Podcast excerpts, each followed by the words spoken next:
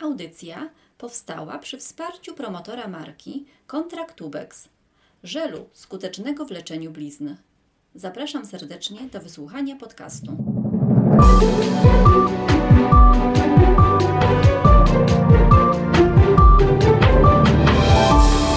Radioklinika.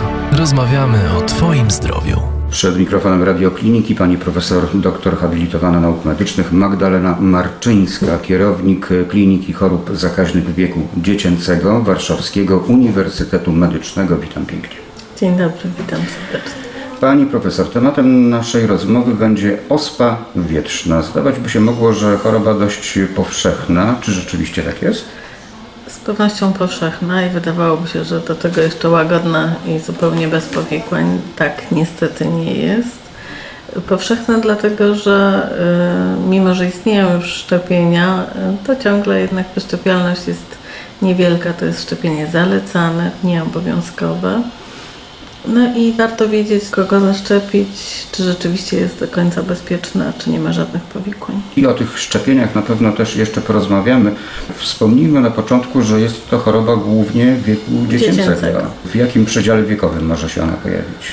Znaczy może się pojawić w każdym wieku tak naprawdę. Najczęściej chorują przedszkolaki, dzieci we wczesnoszkolnym wieku, ale mogą chorować i noworodki, i mogą chorować również osoby dorosłe. Choruje się tylko raz, więc może to jest jedyna rzecz, która dobrze, czyli że nabywamy A, trwałą bardzo- odporność. Mhm, bardzo istotna informacja. A jeśli chodzi o ten przedział wiekowy, wspomniała Pani profesor, że e, przedszkolaki, dzieci wczesnoszkolne. Bo to są te okresy, kiedy kontaktują się dzieci ze sobą. Rzeczywiście, kiedy wchodzą w duże zbiorowiska i wtedy mają dużo więcej kontaktów i stąd mogą się nawzajem zakażać. A no właśnie, tutaj przechodzimy do sposobu e, zakażenia, zarażenia. Ym, Czyli to jest choroba, która przenosi się poprzez kontakt z innymi osobami drogą Ospa wietrzna, czyli właśnie wiatrówka, dawna nazwa, lotna infekcja. Wystarczy wejść do pomieszczenia, w którym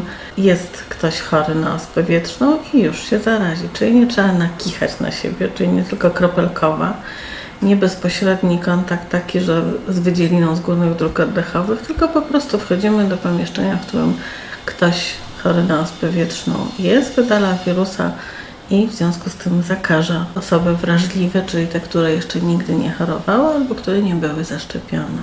A jeżeli na przykład mamy kontakt z ubraniem, pościelą wyniesioną z takiego pomieszczenia, czy też możemy się zarazić? Nie, to znaczy to, co czasami wzbudza uśmiech, patrząc na to, jak my się zachowujemy, to wietrzymy się 5 minut. Wystarczy 5 minut odwietrzyć się od kontaktu, czyli wychodzi się z pomieszczenia i nie wchodzi się nigdzie dalej do następnej osoby. Jeżeli tak jest, to czy wyjście nasze już na powietrze, na dwór, wyjście, zmiana miejsca pobytu i 5 minut między kontaktem z jedną i z drugą na pewno niczym nie grozi. Czy to znaczy, że świeże powietrze niweluje? I przenosi i niweluje.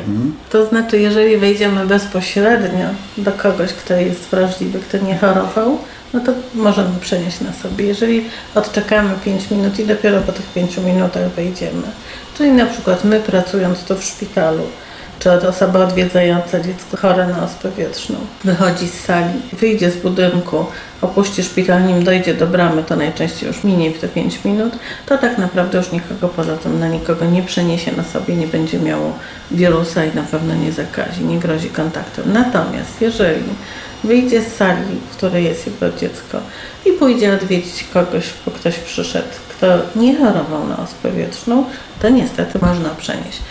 Ale to znaczy, że ani pościelą bezpośrednio, znaczy taką, chyba że, że ktoś sprząta tę pościel od dziecka chorego, no to oczywiście, ale to nie chodzi o kontakt wtedy z pościelą, tylko o kontakt z powietrzem, w którym są wirusy.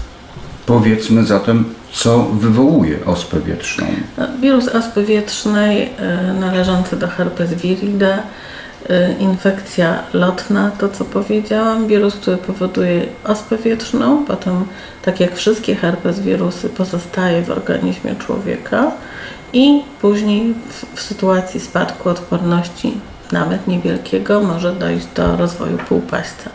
Półpaścem się nie możemy zarazić. Ten sam wirus Jest to powoduje nasz własny ospę, wirus. jak, jak i tak, półpaść. tak? półpasiec, Mhm. tak jest. To jest ten sam wirus i nie ma takiego ryzyka, że jeżeli chorowaliśmy na ospę wietrzną, to możemy się zarazić półpaścem. Półpasiec jest z naszych własnych zasobów. Natomiast osoba, która ma półpasiec, zakaże znacznie mniej niż osoba z ospą wietrzną, bo to raczej się mówi o tym, że to musi być odsłonięta część ciała, na której są zmiany i że może wtedy przy bezpośrednim kontakcie może dojść do y, rzeczywiście do zakażenia i wtedy ktoś może zachorować na ospę wietrzną, bo to ten sam wirus.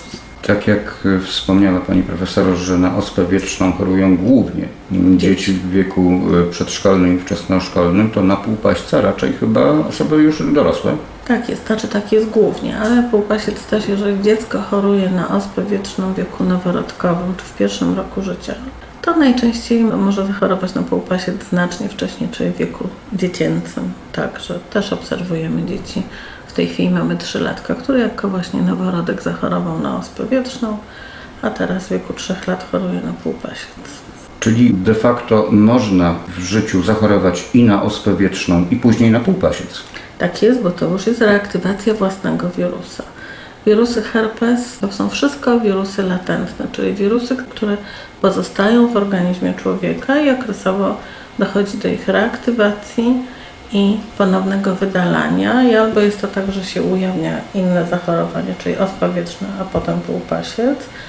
Zakażenie wirusem cytomegali, bardzo powszechne, ta sama rodzina wirusów i też co jakiś czas wydalamy tego wirusa, jeżeli ulegliśmy zakażeniu. Najczęściej 80% mniej więcej populacji dorosłych osób jest już y, miało kontakt z tym wirusem, tylko przechodzimy bezobjawowo.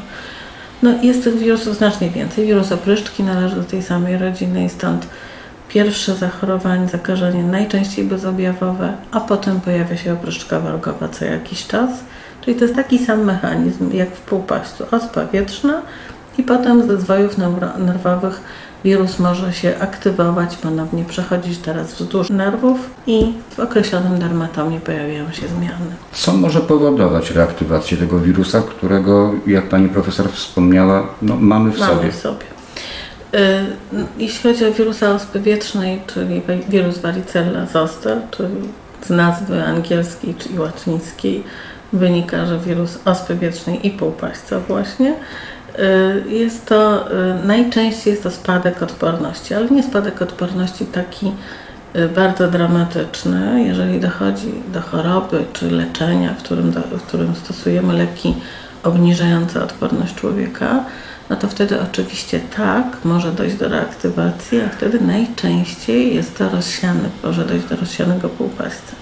Natomiast taki klasyczny półpasiec, czyli ograniczony do jednego, maksimum dwóch dermatomów, czyli wzdłuż jednego nerwu przechodzi i pojawiają się pęcherzyki w określonych miejscach, to nie przekraczając drugiej połowy ciała najczęściej i rzeczywiście w określonym tylko obszarze się to pojawia, to wtedy jest to na przykład przemęczenie, duży stres, dużo pracy. No wszyscy miewamy takie sytuacje i w takich momentach może dojść również do półpaśca. Jeśli chodzi o dzieci, to nie ma takiej zasady, że y, ten półpasiec, który się pojawił y, w kilku miejscach, w kilku dermatomach, to musimy szukać jakiegoś powodu poważnego obniżenia odporności.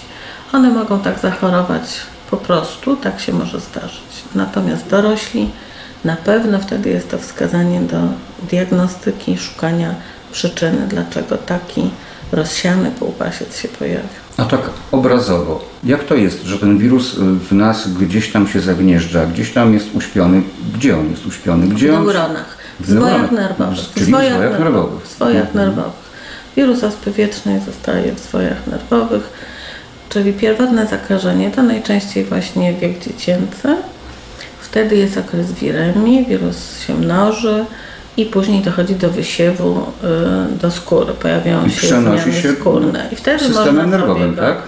Y, Nie, nie. Wtedy, wtedy w pierwotnym zakażeniu z krwią. Przechodzi przez błony śluzowe, wdychamy go sobie i y, wchodzi przez błony śluzowe, później się dostaje do krwi, tak jak każde normalne zakażenie wirusowe i dochodzi później do wysiewu, do zmian skórnych. Typowo plamka, grudka, pęcherzyk, pęcherzyk zapadnięty, strupek. A ile czasu mija od zakażenia do pierwszych objawów? Okres wylęgania wynosi średnio 2-3 tygodnie, dla noworodków nieco krócej od 11 dni.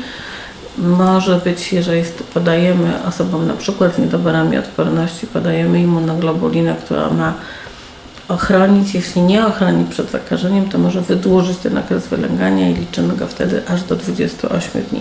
Ale średni okres wylęgania to jest 2-3 tygodnie i najczęściej po tym czasie pojawiają się objawy. Proszę opisać te pierwsze objawy, bo y, te wykwity, no to już jakby jest mm, taka wizualna część, prawda? Ale zaczyna się też y, nierzadko bólami głowy, gorączką. Tak, aczkolwiek objawy prodromalne nie utrzymują się długo i nie jest taka klasyka, że najpierw jest ból głowy, gorączka, tylko jest to z reguły krótki stosunkowo czas i potem do rozpoznania ospy wietrznej pojawiają się, no przy plamkach trudno jest rozpoznać ospę wietrzną, musi być typowy pęcherzyk.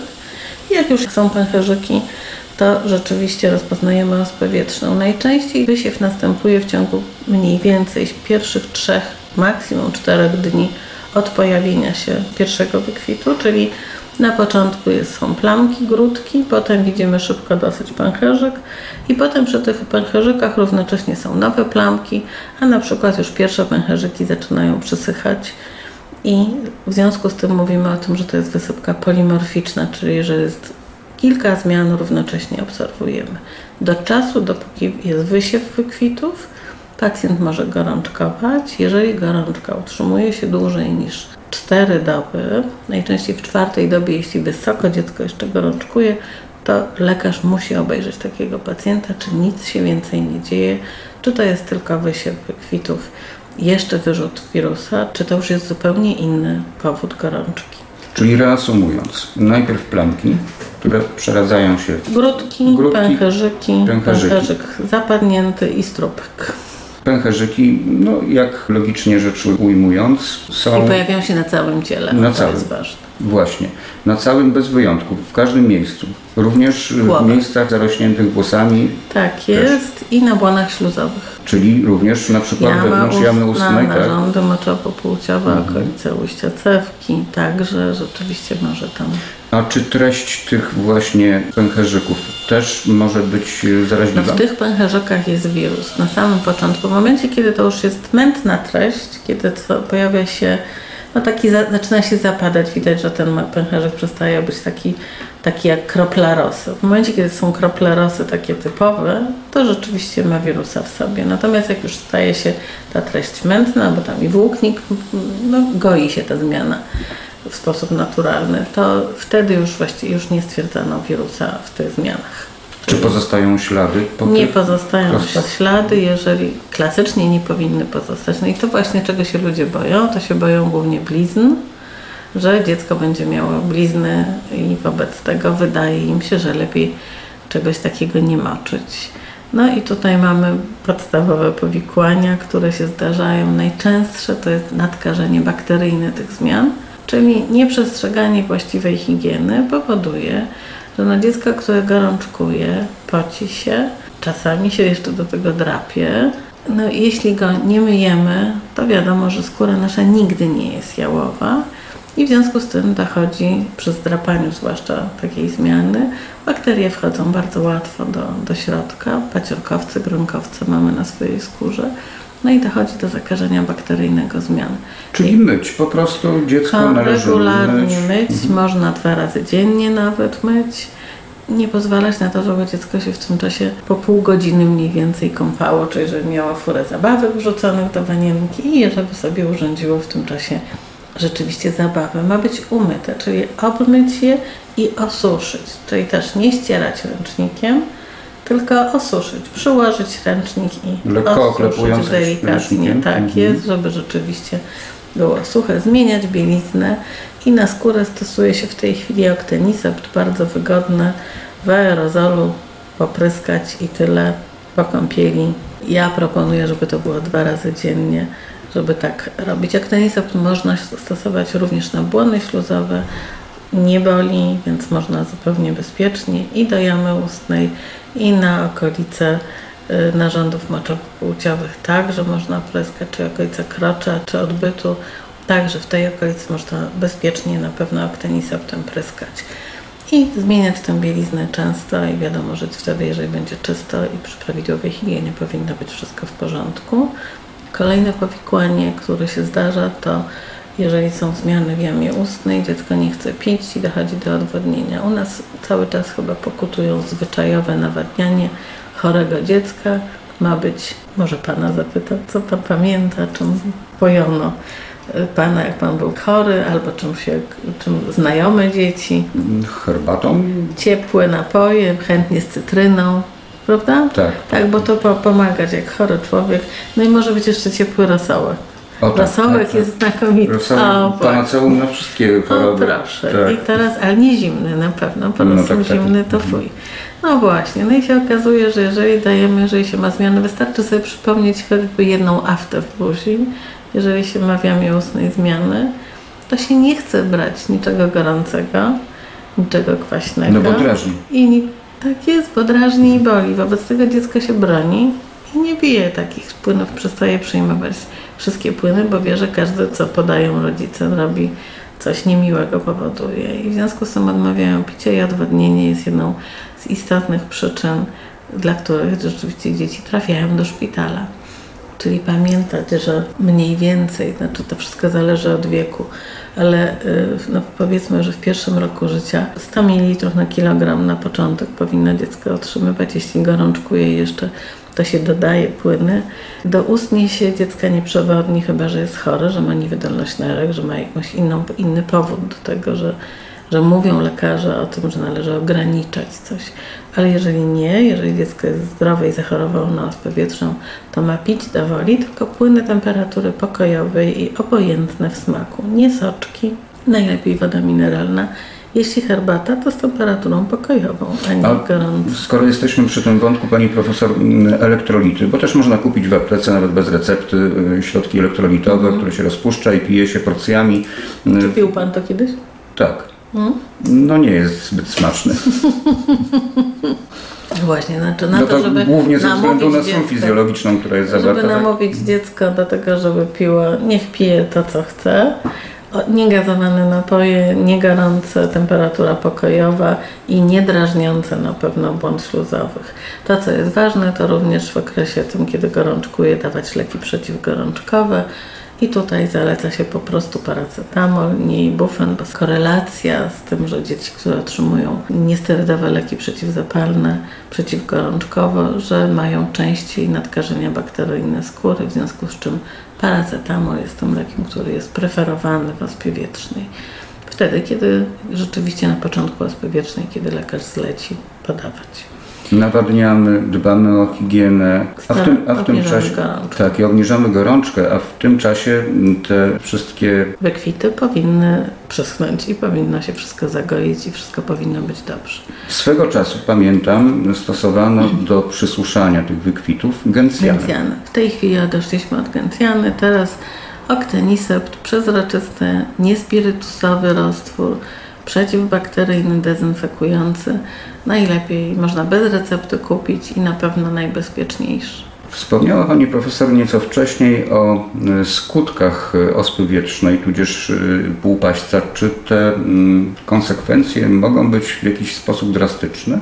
To znaczy tak, ospa wietrzna klasycznie opowiedzieliśmy właściwie jak wygląda i że wszystko powinno się zakończyć po 5-6 dniach i dziecko wraca do zdrowia. Może się niestety zdarzyć, że no, jeśli nie doszło na szczęście do powikłań bakteryjnych, znaczy o tych, bakter- o tych zakażeniach skóry, powiedziałam zakażenia skóry, ale też się niestety zdarza, że to są wrota dla bakterii. Jeżeli to zrobimy, to może dojść do posocznicy również bakteryjnej. Posocznica, czyli? ospa, sepsa. To jest to, co... Zakażenie ogólne organizmu. Zakażenie uogólnione bakteryjne. Tu mówimy o bakteryjnym. U dzieci, które. Czyli są zdrowe. wirusowa choroba może w konsekwencji przerodzić się w ogólnoustrojowe zakażenie bakteryjne. bakteryjne. W sytuacji, kiedy dojdzie do nadkażenia wykwitów i jeżeli te wykwity są zakażone bakteriami i nikt na to nie zareaguje odpowiednio wcześnie, bo na przykład myśli, że gorączkuje dziecko dalej z powodu ospy wiecznej i lekarz nie ogląda, nigdzie się nie zgłoszą, no to może się zdarzyć, że nie tylko będzie naciek zapalny wokół wykwitów, ale dojdzie do ropni, dojdzie do zakażeń uogólnionych. To bardzo poważne rzeczywiście y, powikłanie i i zdarzające się niestety, czyli pamiętać, że czwarta doba nadlekarz powinien gorączkująco wysoko dziecko z ospą wietrzną, albo jeśli już nie gorączkowało i zaczęło znowu, to musi być obejrzane przez lekarza. Czyli mniej więcej po czwartym dniu, jeżeli Od- dziecko gorączkuje, czwartego dnia nawet. czwartego dnia, jeśli gorączkuje w dalszym Wysoko. ciągu i to Wysoko. wysoko, Tak. bądź też gorączka powróciła, bezwzględnie udajemy się do lekarza. Tak, lekarz albo wzywamy lekarza do Albo domu. wzywamy. Dziecko ma być obejrzane przez lekarza. Kolejne po- powikłania ospy wietrznej, oprócz odwodnienia i zakażeń bakteryjnych, może sam wirus, no też niestety może spowodować powikłania. I takie powikłania typowe, wirus jest neurotropowy. Tak jak zostaje w zwojach nerwowych, to w trakcie zachorowania także może wędrować do ośrodkowego układu nerwowego. I dochodzi jako klasyczne powikłanie, na szczęście nie takie częste, ale zdarza się zapalenie muszczku. Zapalenie muszczku, czyli objawia się to najczęściej najpierw spowolniałą mową, troszkę większą może sennością, dziecko źle trafia do buzi, czyli to widzimy na przykład, że zaczyna rozlewać jedzenie, normalnie jadło samodzielnie, a tutaj wszystko brak koordynacji ruchowej, tak? Zaczyna się właśnie, są zaburzenia koordynacji, no i skrajnie zaburzenia równowagi, kiedy się przewraca. No to na tym etapie na szczęście y, rzadko rodzice dopiero wtedy zauważają, że dziecku coś się dzieje. Takie dziecko bezwzględnie wymaga hospitalizacji, jest leczone przeciwobrzękowo, przeciwzapalnie i staramy się, to jest nadmierna odpowiedź organizmu na zakażenie wirusem, czyli zdrowe dotychczas dzieci mogą mieć takie powikłanie. Raz na tysiąc może się zdarzyć zapalenie mózgu całego, całej struktury mózgowej, pojawiają się zaburzenia świadomości i takie dziecko wymaga intensywnej terapii, innego postępowania i bardzo intensywnego leczenia. To już hospitalizacja. I z wysokim w zapaleniu mózgu także, a w zapaleniu mózgu hospitalizacja w oddziale intensywnej terapii i z ryzykiem zgonu niestety. W związku z tym No ale to są potem- śladowe przypadki, Raz dodajmy, na tysiąc, żeby... raz na tysiąc. Tak, to jest prawda, że to jest bardzo rzadkie powikłanie, ale stąd no, patrzeć, jak się dziecko zachowuje i najczęściej to się zdarza nie na początku ospy, nie w okresie, kiedy dziecko ma wykwity, tylko kilka dni po, czyli już jest w okresie zdrowienia, wszystko wydaje się dobrze.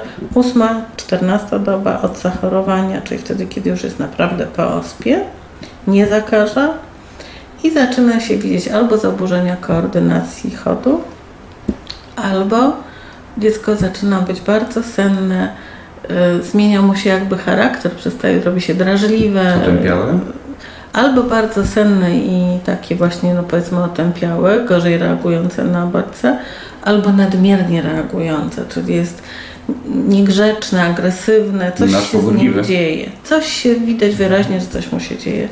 To jest dziecko, które wymaga na pewno szybkiej konsultacji, obejrzenia i hospitalizacji w takim szpitalu, który ma zaplecze intensywnej terapii. To są te powikłania, które się zdarzają u pacjentów dotychczas zdrowych. U osób, które mają niedobory odporności. Takich jest niestety teraz też dużo, bo to są osoby i dzieci, i dorośli z chorobami rozrostowymi, najbardziej krwi, najgłębsze niedobory, ale wszystkie choroby nowotworowe to jest obniżenie odporności i pamiętać, że te osoby, nawet jeśli przechorowały ospę to może do, u nich dojść do jak gdyby wypłukania, wymycia, wyzerowania naszej pamięci immunologicznej i od nowa się uczy organizm, wtedy kiedy jest już wraca do zdrowia. Ale w związku z tym w trakcie choroby rozrostowej, w trakcie leczenia immunosupresyjnego, czyli dostają sterydy w wyższych dawkach i przewlekle, jeśli są po przeszczepach narządowych i są, mają leczenie immunosupresyjne, to dla nich ospa wietrzna stanowi zagrożenie życia i to są osoby, które muszą być natychmiast od pierwszej doby choroby leczone dożylnie w szpitalu. Jest acyklowir, jest który leczy tą ospę wietrzną. Acyklowir jest y, rekomendowany dla dzieci powyżej 12 lat i wszystkich osób dorosłych, jeśli zachorują, natomiast dla pacjentów, którzy mają niedobór odporności z racji różnych swoich chorób, to jest to wskazanie do leczenia dożylnego od pierwszej doby natychmiast w warunkach szpitala zakaźnego. I to od razu leczymy, dlatego że u nich grozi dojściem do, no właśnie, sepsy, uogólnionego zakażenia, ale tu wirusowego. Ten wirus może się rozprzestrzeniać absolutnie w każdym narządzie, no i jest to bardzo poważne ryzyko zagrożenia życia. A pacjenci z wirusem HIV? Jeśli nie mają AIDS, czyli skrajnie są skutecznie leczeni, to y, leczymy przyczynowo, ale nie widzimy takich ciężkich przebiegów, tak jak to było kiedyś. Natomiast na etapie AIDS pacjent na pewno może zginąć z powodu ospy wietrznej także.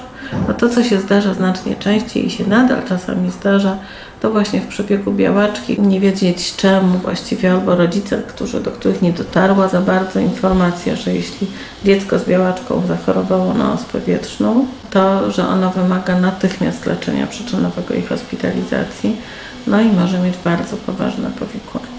Istnieją rzadkie wprawdzie, ale przypadki ospy wrodzonej.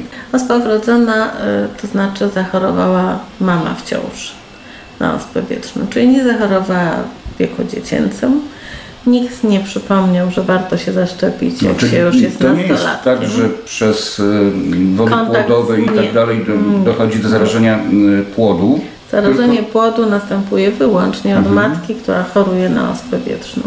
Czyli jeżeli kobieta w ciąży zachoruje na ospę wietrzną, to może się zdarzyć, że zakazi swój, swój płód, swoje dziecko, które nosi i y, może być, jeśli w pierwszym trymestrze ciąży choruje, no, może dojść, tak jak w przebiegu każdej infekcji wirusowej, do uszkodzeń narządowych, bo to jest okres organogenezy.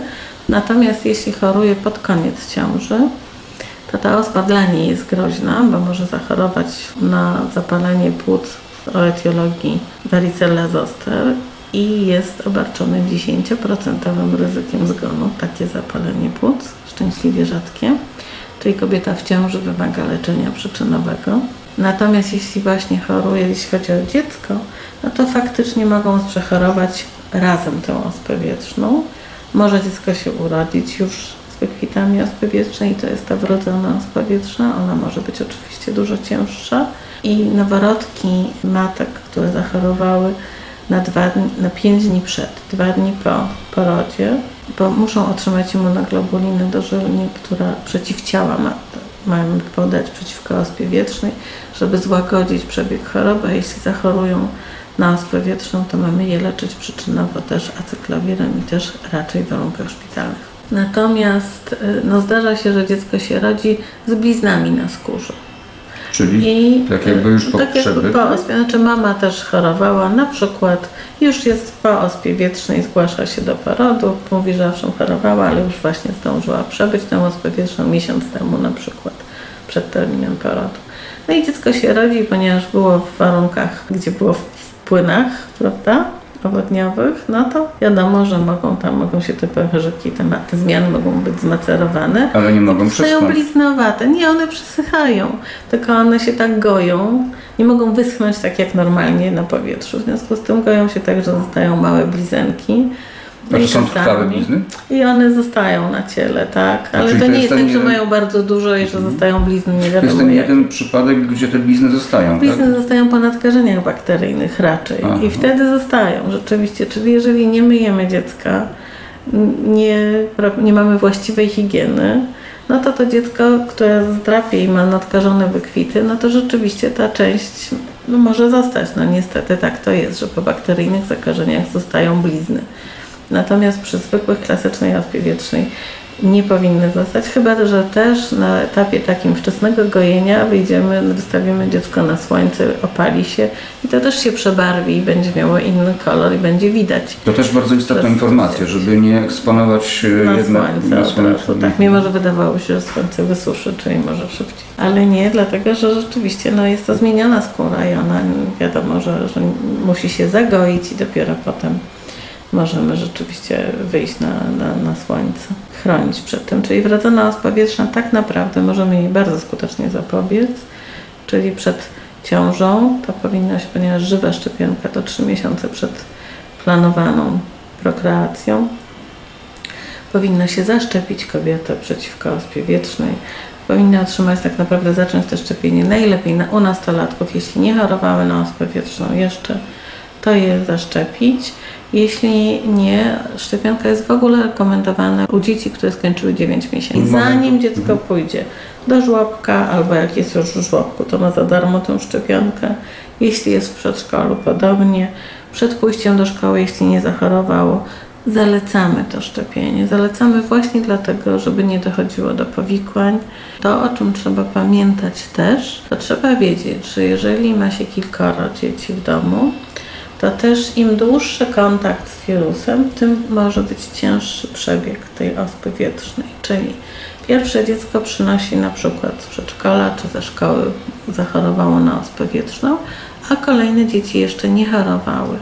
To się okazuje, że kolejne chorujące dzieci mogą mieć znacznie większy wysiew tych wykwitów, znacznie więcej może być zmian, ale znacznie częściej dochodzi no właśnie do różnych powikłań, tych klasycznych, ale i do neuroinfekcji w przebiegu i w związku z tym to są dzieci, które powinno się leczyć przyczynowo.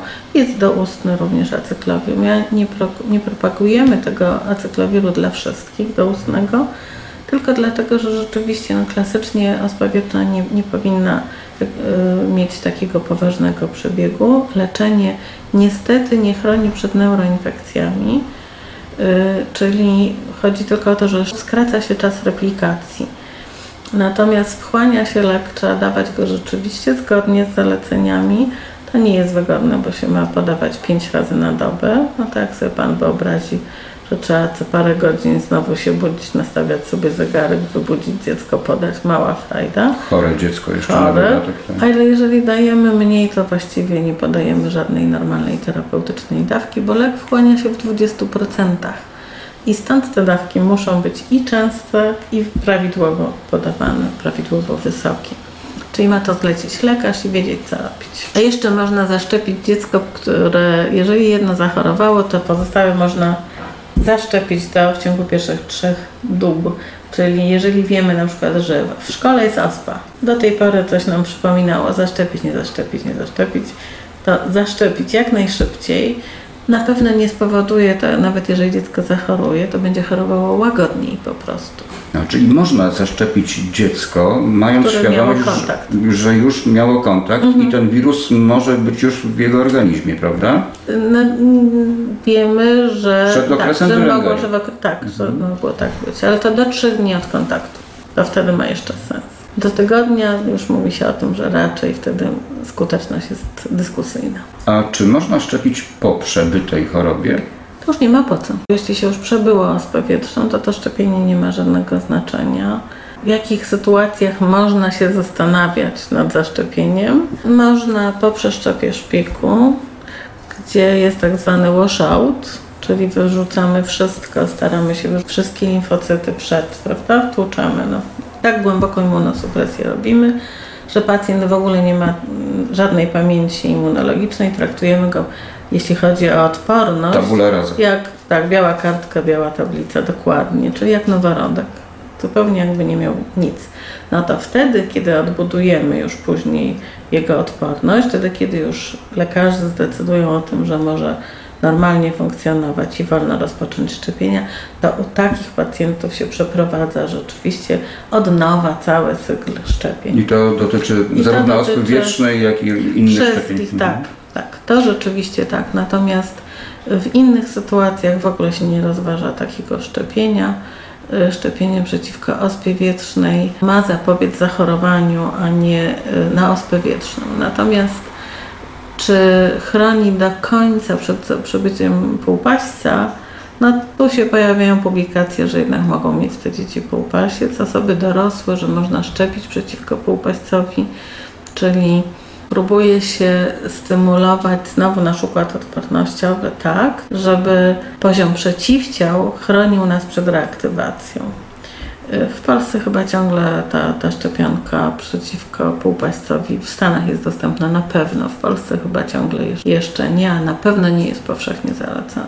Skoro jesteśmy przy haśle szczepionki, proszę powiedzieć, pani profesor, czy przyjmowanie pewnych środków farmakologicznych może zmniejszyć skuteczność aktualnie przyjętej szczepionki? Na pewno immunosupresja, czyli wszystkie leki, które obniżają odporność, takie, które są po przeszczepach narządowych, jedne bardziej, drugie mniej wpływają na to. No i glikokortykosterydy, które się podaje w dawce przejrzyjno-doustną dawkę kortonu 2 mg na kilogram masy ciała przez co najmniej 2 tygodnie.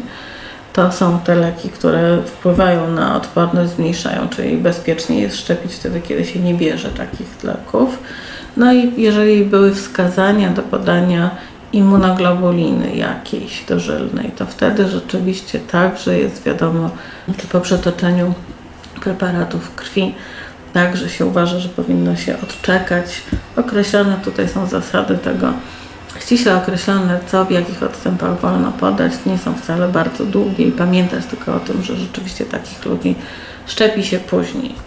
Natomiast osoby na przykład z wrodzonymi głębokimi niedoborami odporności, tych się nie szczepi w ogóle, żywych szczepionek się u nich nie podaje. Czyli rzeczywiście wtedy ta szczepionka przeciwko ospie wietrznej też nie jest zalecana. Nie tylko przeciwko ospie wietrznej, przeciwko odrze, także nie. A to też choroba, która naniesie poważne ryzyko. Pojawiło się po raz kolejny w trakcie naszej rozmowy stwierdzenie zalecane.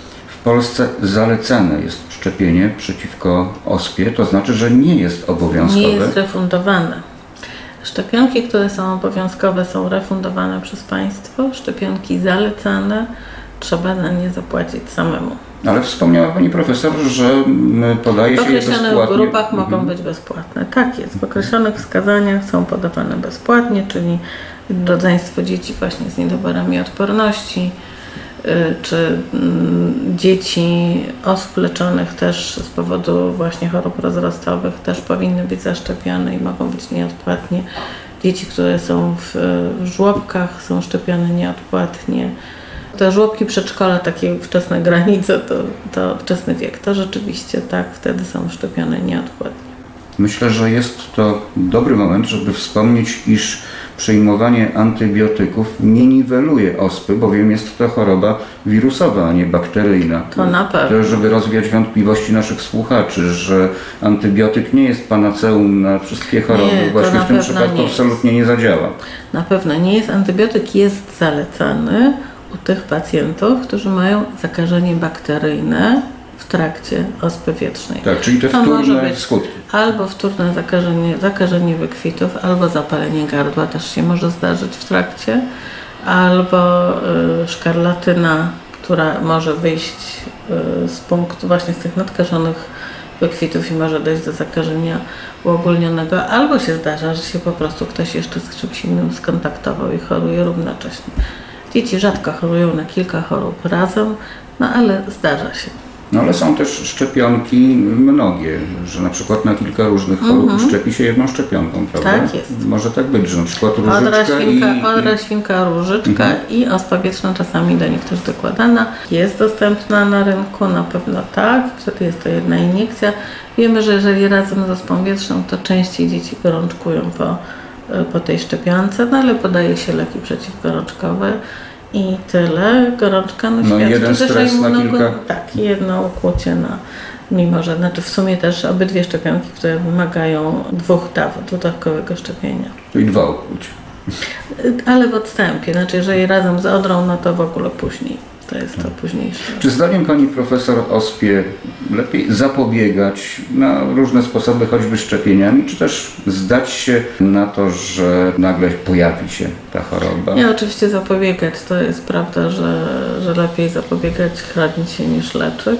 Nawet jeśli mm, powikłania groźne są niesłychanie rzadkie, to nikt z nas nie chciałby być tym jedynym, jednym przypadkiem na tysiąc i żeby to jego dotknęło coś, co się może zakończyć źle.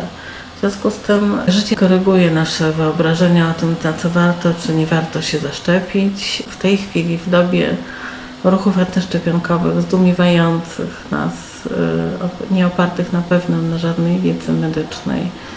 Y, no patrzymy ze smutkiem na to, co, co niektórzy rodzice robią i jak bardzo nie dbają o swoje dzieci, ich nie chronią przed chorobami, które y, no, dlatego wymyślono i pracowano nad szczepionkami. Nie, nie dlatego, tak, nie dlatego, żeby zarobić pieniądze, bo może można by odwrócić to w sposób paskudny, jeżeli się mówi źle o lekarzach, czy źle o służbie zdrowia, kompaniach produkujących szczepionki, no to można by powiedzieć, że znacznie więcej możemy zarobić może na leczeniu chorób niż na tym, żeby im zapobiegać, a znacznie chętniej zapobiegamy. Wszyscy lekarze i wszyscy, myślę, że cała służba zdrowia najchętniej byśmy mieli tylko zdrowych pacjentów i moglibyśmy się spotykać towarzysko, a myślę, że i tak mielibyśmy pole do popisu w sensie wykazywania się w różnych innych dziedzinach, ale tam, gdzie możemy zapobiec, to zawsze zapobiegamy i tak naprawdę momencie, kiedy y, mówi się o tym, że to kosztuje, szczepionka jakoś kosztuje, to w momencie, kiedy dotyka,